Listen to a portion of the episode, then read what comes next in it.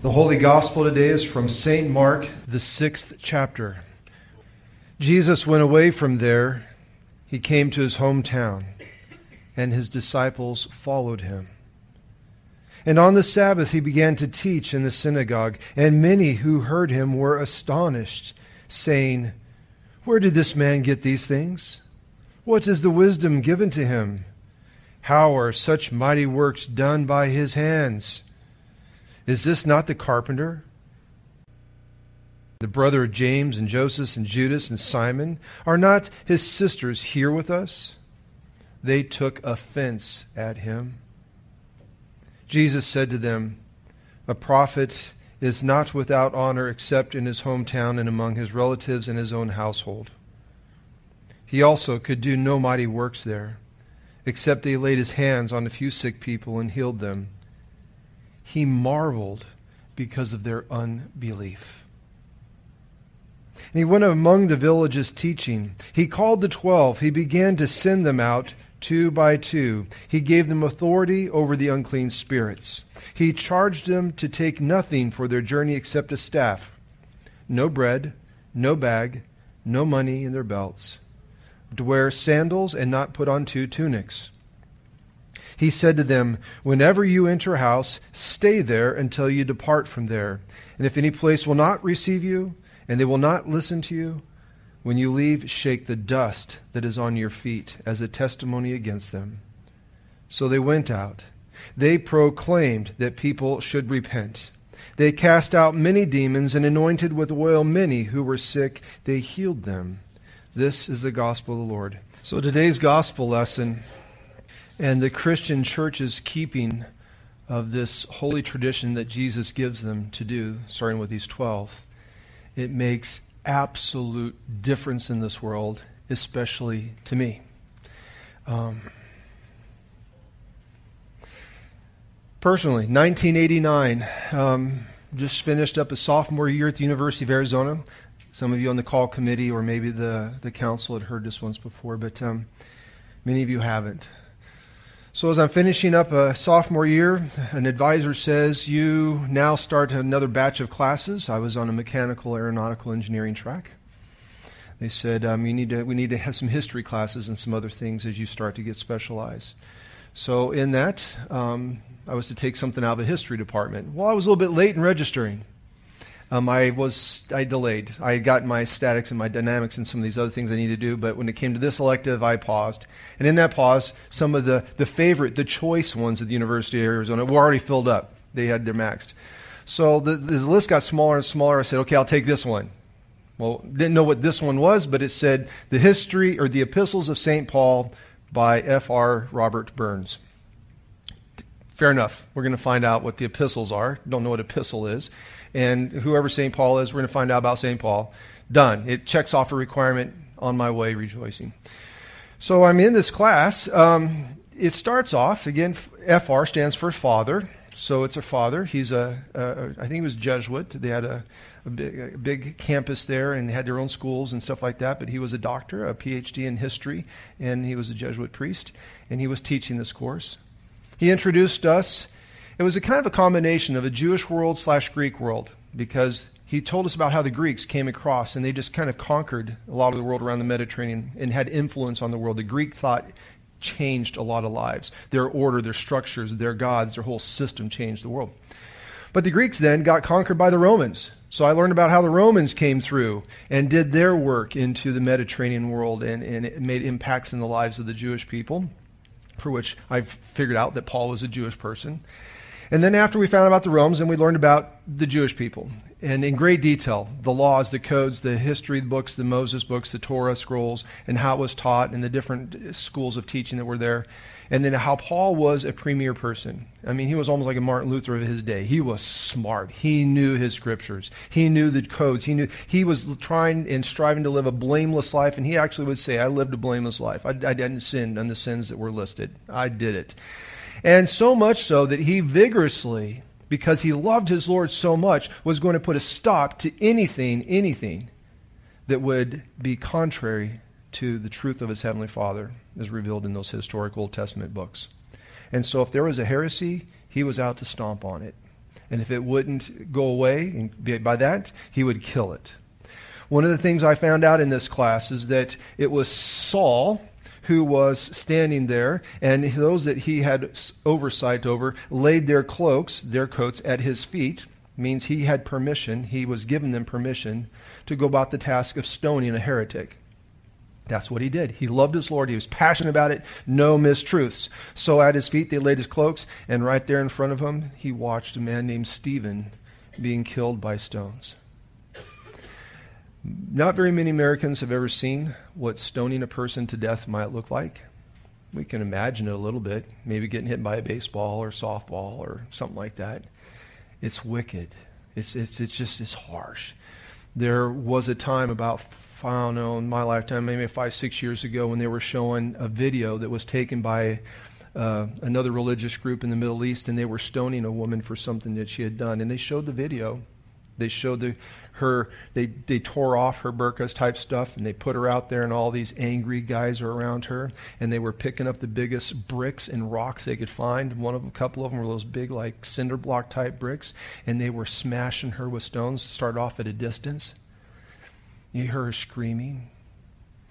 And then they, they hit her in the head, and she's getting light because she's getting hit, and she's bleeding, and it's ugly. And they're yelling, they're throwing stones. Finally, she falls, and they start picking up big stones, and just, it was bad. They pulled it off. But that's something that our culture doesn't know. It's too, I mean, we just, we don't see it. We don't even want to know about it. It's gross, it's ugly, it's mean, it's evil, right? Saul watched the stoning to death of Stephen, a Christian. As Stephen's being stoned by this angry group, he says, Father, forgive them. He's echoing Jesus on the cross. As he's dying, he says, Into your hands, Father, here I come, echoing Jesus. Jesus was in him to his very last breath, and Jesus met him on the other side. But that was a stoning, and Saul oversaw it. Saul was on his way to Damascus to stomp down this, this lie, this heresy that the Christians were saying there. And on his way to Damascus, God intervened, if you will. We read a little bit about it. He said, I don't know whether my body or, in the, in, or not in my body, I was taken to the heavens, the third heavens. I was taken into paradise. He talks about being in a place that we won't know. Yet, he got to see it.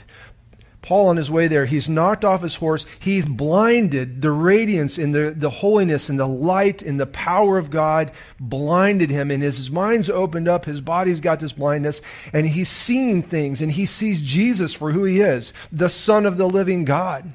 He sees the scars in Jesus. He's the one that wears that stole, and he's the one that has the marks of the cross. And he sees them, and the history is revealed, and the, the revelation of God throughout history, and the prophets is revealed. Paul is seeing what God sees, seeing the world as God sees. He will never be the same. He didn't even talk about it. He says, I don't even write about this. And I don't even tell you more because I don't want you to think I boast, because all the glory goes to God, not to me. That's a radical change from a man who is with God on one side to now being on this other side with God, but now the fullness of God, including Christ Jesus. He comes in this moment, and, and from this moment, he's blinded, as I said, and then he still goes to Damascus because the Lord says you're going to go to Damascus. And there you're going to find somebody, or they're going to find you. You're blind, you can't find him. Now, the cool thing about this in Damascus, there's a man, Ananias, and he had a vision from God. He said, Ananias, I want you to go find Saul. And Ananias is probably thinking, You're nuts. I don't like him. He killed my friend. He stoned my friend to death. I want nothing good for him. I want ugly things for him, and I do not want to bring him good news. Ananias, go find Saul. Go to the street, bring him back.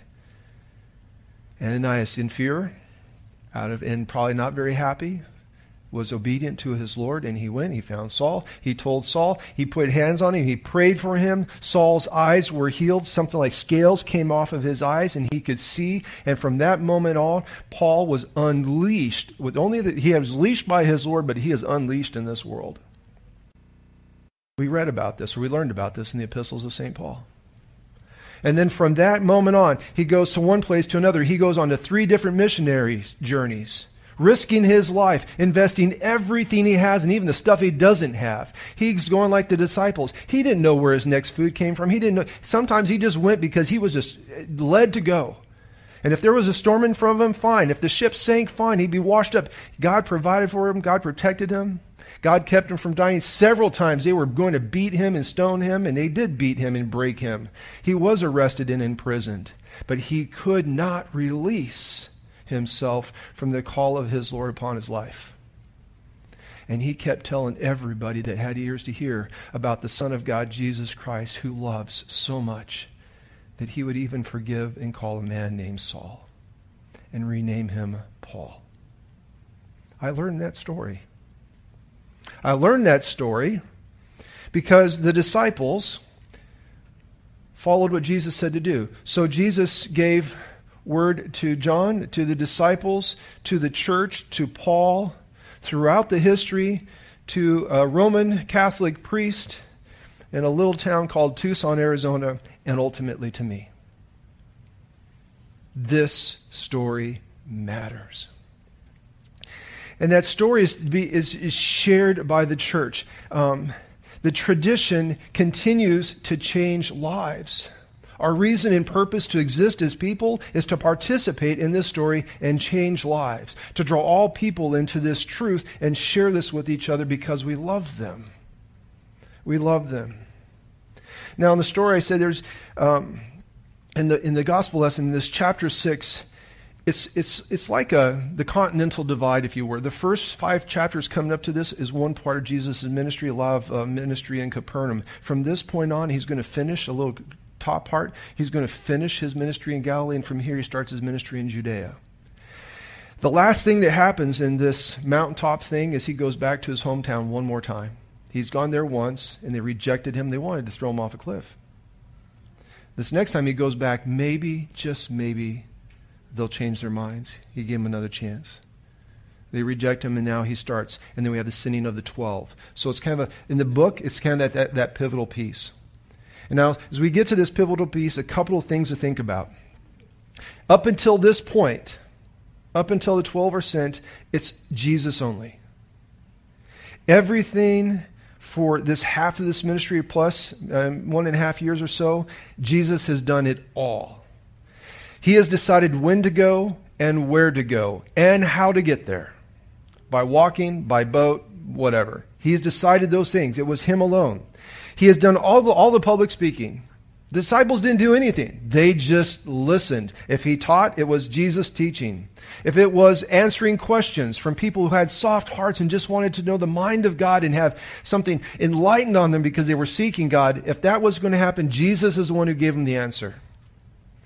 If, if it was someone who was just defensive against God and wanting to maintain their pride and their stature and, and their way and be God of their lives and not surrender to their Lord, and they were having this war, this verbal argument with Jesus so they could be dominant over the Son of God, he was the one that debated them. He was the one who spoke to them, and he was the one who made sure that they knew that he knew more because he was the one who wrote the books that they studied. He was the author of life. He was there at the beginning. He revealed to him, all these people, who he was. If there was a healing to be done, it was Jesus who healed. If anybody came forward with broken bones, fevers, and other illnesses, blindness and deafness, or leprosies, Jesus was the one who did it. If there was a storm that needed to be silenced, Jesus is the one who spoke to the winds. Winds stop, waves cease. Jesus. He restored life to the little girl when she had died. Where Jesus was, the mission ministry happened. If anybody wanted to see it, they had to go where Jesus was or get in the path of where he was going. Now, after years of this, traveling village by village, town by town, maybe house by house, and then city by city, after about a year and a half of this, thousands have been touched. Think about it, a year and a half of traveling and doing these things. He was indiscriminate with his message. If you had a pulse, if you had eyes and ears, he was there to tell you the truth. If you had an illness, he didn't care if you were rich or poor, old or young. He didn't care about any of the things that might divide us. He didn't care about your language, your family background, what level of cl- close proximity you were to the Lord, whether you were super close to your Lord, striving and reading his books and striving for holiness, or whether you had total disregard and you were just prostituting every aspect of your life out. indiscriminately, he was finding them and telling them the truth and calling them to holiness and bringing healing to them. That is what he did. And after this, there's thousands of people starting to follow. The reputation of this healer and this teacher is spreading, and the burden of this is getting big. The crowds are so big, sometimes he escapes by night to another part because the crowds are just so big. This is all going on, but it's just one person, Jesus. And it's the same story Son of God, good news, life, salvation. That's led up to this part. And he's gone to his town and they rejected him. Now, this next part is he tells the 12, you're going to start, you're going to batter up, right? Batter up. He says, back in chapter 1 and verse 17, he says, I'm, follow me. He, he invited him, follow me. I will make you, or I will teach you, or I will give you the ability to become my disciples. He said that in cha- verse 17 of the very first chapter. Way back then, if you follow me, I'm going to make you become my followers, my, my disciples, fishers of men. They didn't realize it for that last year and a half, they were becoming that. Because everywhere Jesus went, it was the same message. I mean, if, if, you if you only have one message to give, you just give it to a bunch of different places, but it's the same message. So if Jesus was at Capernaum, it was the same message as if he was in another city, in another city. Everywhere he went, it's the same message. And for a year and a half, they heard this message. These 12 disciples heard Jesus talking about the same things, healing the same diseases, doing this for now a year and a half. They're ready. They know the words. There's not a whole lot of creativity with this old message. It's just new faces and new locations. So now they've heard it. They heard the invitation to follow, and their hearts responded, and they said, Okay, we'll follow. They heard a life call, as it's been unpacked for a year and a half, all that Jesus has just loved and done. And now they're not just a, a, a life's calling, but now it's a call to give life. It's their turn. And it's risky. We've got to know this from the right from this moment that when Jesus says, I'm going to send you now, they probably were a little bit nervous. They had to have been. Because they've watched not only the crowds following Jesus because they, they were they're loving him and feeling the great embrace of God in their lives, but they've also been watching the crowds out of the cities and the popular, powerful ones who didn't want to submit to the reign and rule of God. They've watched them grow with greater numbers and animosity and attacks of him as well. And just just words before, a sentence before they heard this message, they watched the people of Jesus' town come after him. Jesus' hometown had heard and probably knew someone had been healed by him. They had to have. He had been working in that vicinity. They have had to known at least one person that he had personally forgiven and healed. They had to have known about his teaching and what he was said and how he's given them hope that in the Son of God there's going to be forgiveness of sin and salvation. And it's going to be given freely because God so loves in this Son. They've known about that. And now that this person, they don't even call him their own. They don't even name him. They're just talking about him in third person in, this, in these words. This person comes back. Who is he? Who gave him the authority to say those words? They're questioning his authority. They're questioning his motives. It gets uglier than that. We know this in smear campaigns in our world. When one political party doesn't like the other one and they want to get our money and our vote, they'll start smearing the other one. Well, you know, he doesn't brush his teeth, or he never has, he has bad personal hygiene, or he, he, he reads bad books, or, you know, they smear them to try bring them down so that maybe they look a little bit higher. In this Bible lesson, go back and read it today, chapter 6. They're smearing the good name of Jesus by bringing into question his mother's pregnancy. Is this not the son of Mary? Isn't she the one that was like pregnant before she got married? Right? They're smearing him. And then he's like his half brothers and half sisters. What is this? Who is this clown? They came after him, folks. And the disciples, they saw that and they don't want to have anything to do with it, maybe. They're afraid of it. I'd be afraid of it. There's a part of me that doesn't want any of this to go outside of our room here to the internet because I know in the internet world, people just scour that world looking for someone to pounce on to try to oppress and intimidate and cause trouble with. And I don't want that kind of recognition. I just want to go about God's business of loving God and loving people. They didn't have that chance. He sends them. And they know the risk because they've just seen it. His hometown rejects him. They're questioning the source, but still they're going to be sent. And as they're sent, it's really simple, friends. Two pieces. First thing is the message. The same message has been given from the beginning is to be given now. Jesus Christ, Son of God, Son of Man, God's Son, bringer of good news. That's the message. Repent, confess, believe, and have life. That's all they did. From one place to another to another. If they received it, it was great news, and they were they could stay there and they could talk about all they'd seen and heard all they until they until they had to move on. But they would often be rejected. So they wipe the dust off their feet, they go the next one. Their choice, they had no choice that they could go. They had no choice to not speak the message. Whether you like what the pastor has to say or not, it's not he's not determined by that. We are bound to present what God tells us to say, whether you like to hear it or not. If you don't like to hear about sexual immorality, then don't do it. But I can't say that it's not right. If you talk about money and the use of our greeds and our time, our laziness, our apathy, whatever it is, it, we don't have the discretion to say no. We have to say the word. They had no chance. They had to say what Jesus has been saying all along one message, one Lord, one faith, one baptism, one everything. That was their message. Um, repent. Once, when the words that came out today, repent. They would say to anybody who had ears, turn your back to the lies of the world and turn your eyes back to God. Repent. Turn around. Put your face to the Lord. Put your scriptures in front of your, his eyeballs. Put his words into your ears. Put his holiness and his calls of heaven into your life. Put God before you. Strive after those things. Run after those things. Cling to those things. Repent.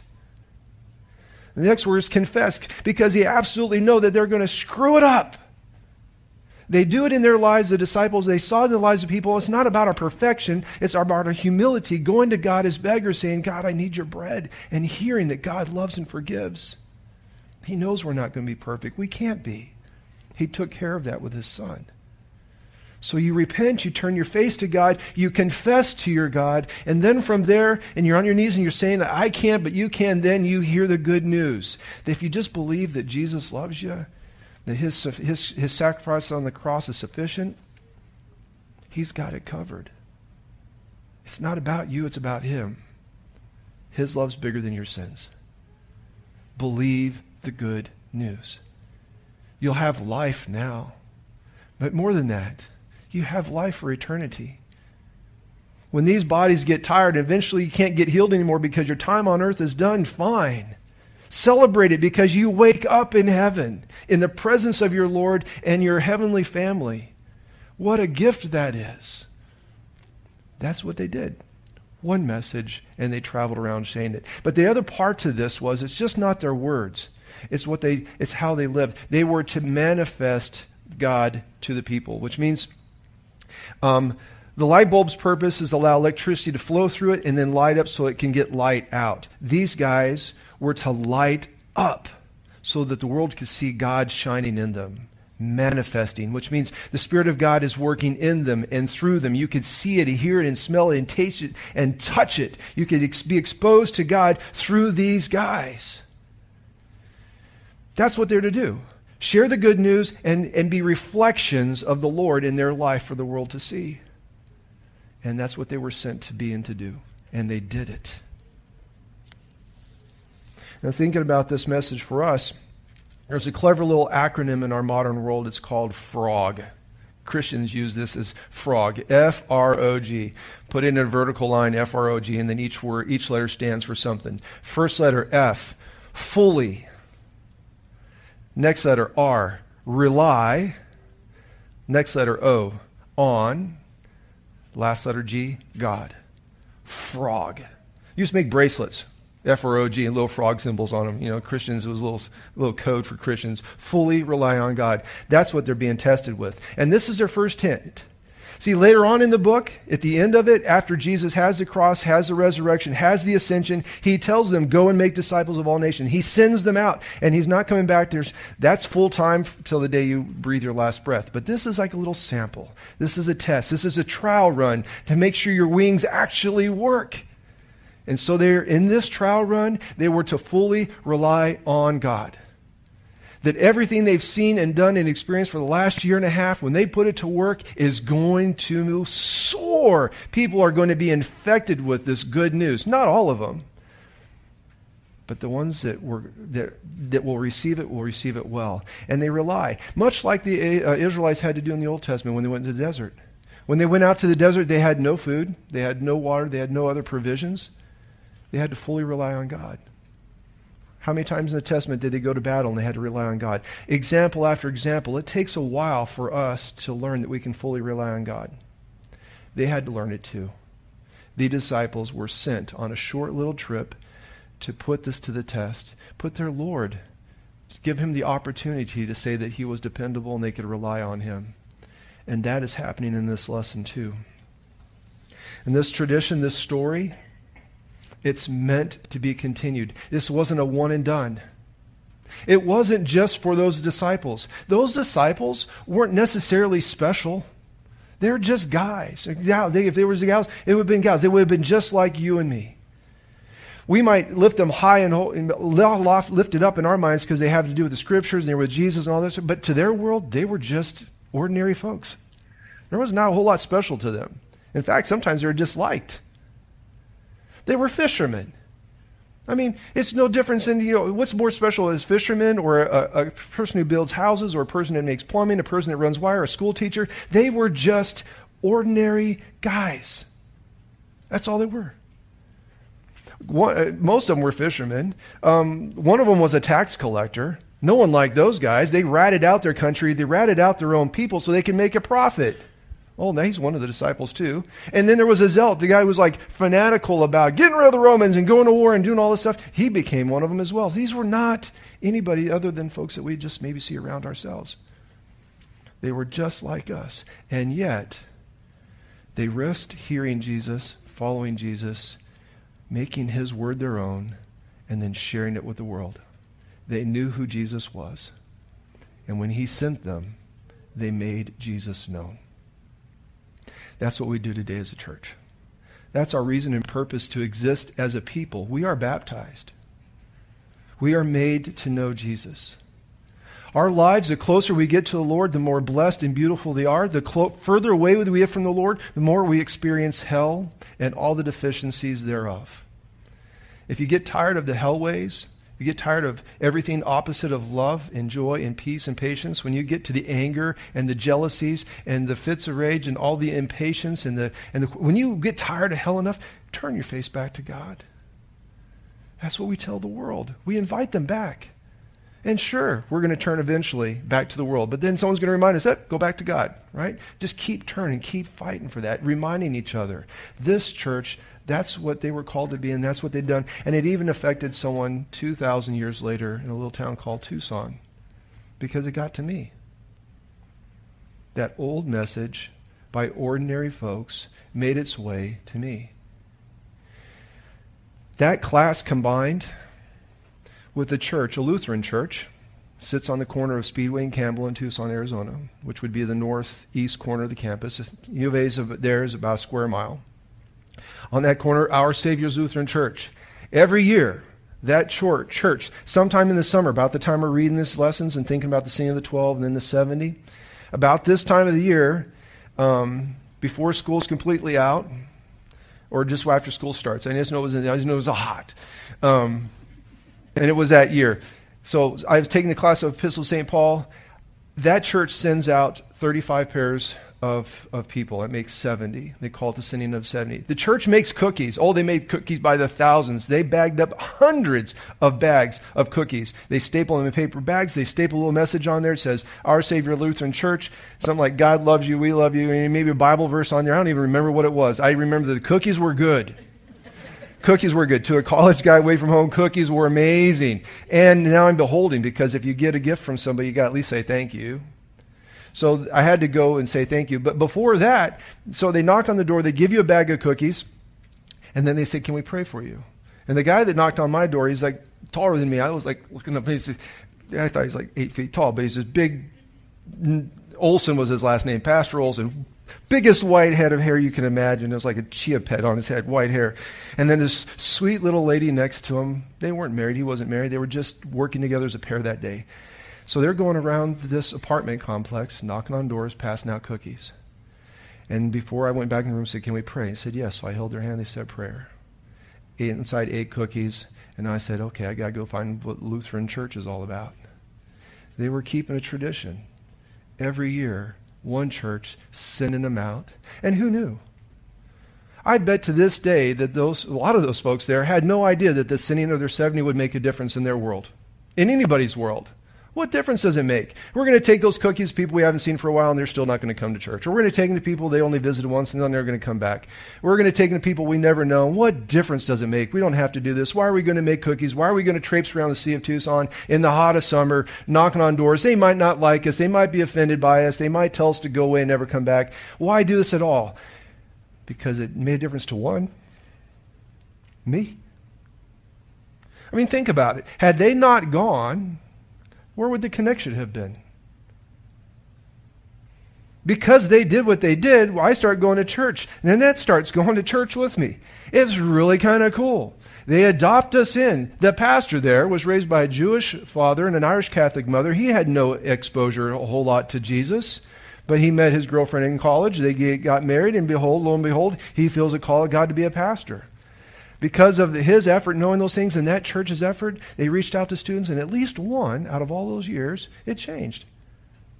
I was felt a call to be a pastor. Hmm. Went to seminary. And in seminary, went across the Sea of Tucson and a couple other places sharing good news because they were practicing us up. I don't know if any of those people I ever talked to made a difference. It's not my place to know. It's not your place to know. Your place is to do what the disciples did be obedient share the good news, manifest God's love, and keep coming back to Him. That's all you do. And that's what they did. They never knew that after seminary, I had 21 years of being a pastor. Think about how many times I've had the chance to tell people about Jesus over 21 years. That's a lot. I didn't see it coming. They sure as heck might not even know it's happening. But because of their faithfulness, one life was changed. And because of that life, a whole bunch of other people over 21 years have heard. In the United States, around our country, mission trips around the world, um, places where there's just been tornado ravaging, broken homes, broken marriages, all the woundedness of the world, hearing the same message. Come back to your Lord, confess, hear the good news you're loved, you're forgiven, and try again. What would happen if Pastor Solberg hadn't heard? Think about him. Pastor Olson. Think about the pastors you know. If the church hadn't done what the church was called to do, how would they ever have known? So, our role in this, Emmanuel Lutheran Church, is to take the, today's Bible lesson and put it to work. Between now and the end of this year, here's, here's just a, a request and something to consider. Prayerfully consider having us between now and the time it gets too cold, that we can't walk on the sidewalks without falling on the ice or something, but between now and the fall, that we as a congregation figure out when is it that we want to send 70. More if we want to, but minimum is 70. 35 pairs. And we'll have bags of cookies, and we'll have a little message that says, God loves you. Have our address and have an invitation to say, Come and see. And that's it. And then go around northwest Arkansas, wherever we can, knock on the doors, give them a bag of cookies, offer a prayer, and then leave. And trust that God's going to do all the rest of the work that we will be that church. And we don't have to know the outcomes. We don't have to know how many lives will be changed. We just know that we did our part, we're being faithful, and God will do his part, and he'll touch the right life at the right time, and he'll bring them home. So, as you're thinking about this lesson, it's kind of nice to get a lesson and go home and say, well, that was a nice lesson, forget about it. This isn't one of those. This is one of those lessons where you've heard it, and now you're asked to do something. Be the church. You were baptized. You've been learning about this stuff most of your life. You know these stories. Now you're like disciples after a year and a half. It's time to go do something. Knock on some doors. So let's plan this between now and the fall. Don't let it slide. Hopefully, God will infect us with this little thing and we'll make it happen. And then we'll see how many lives will be touched. Maybe He'll show us that. Either way, God help us be that church. We'll end. Amen.